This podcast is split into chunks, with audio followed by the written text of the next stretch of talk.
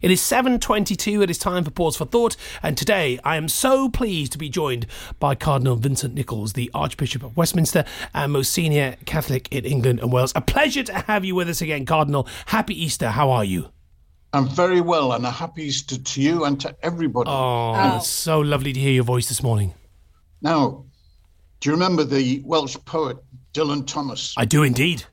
Uh, broken-hearted at the dying of his father, he famously wrote these words, And you, my father, there on the sad height, curse, bless me now with your fierce tears, I pray. Do not go gently into that good night. Rage, rage against the dying of the light. Now, last night in churches throughout the world, that dying light was overpowered by the light of thousands of candles, each representing not a struggle against death, but a victory over its darkness. This is the victory celebrated today, Easter Sunday, the victory of Jesus Christ over death itself.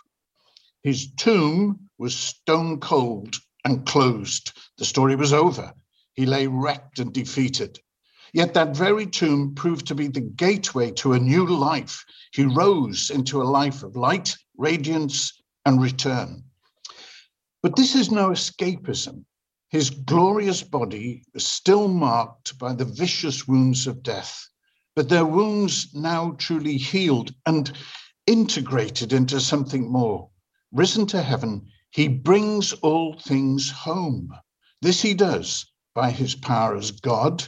This he shares with us, for he has made his own our very flesh and blood. You know, in this last and dreadful year, death has touched this nation, our families and communities. Death has left us raging at its cruelty. But today, I tell you, death does not have the last word. No, there's a power more glorious, a larger horizon ablaze with color, a destiny opened for us. And today is its day.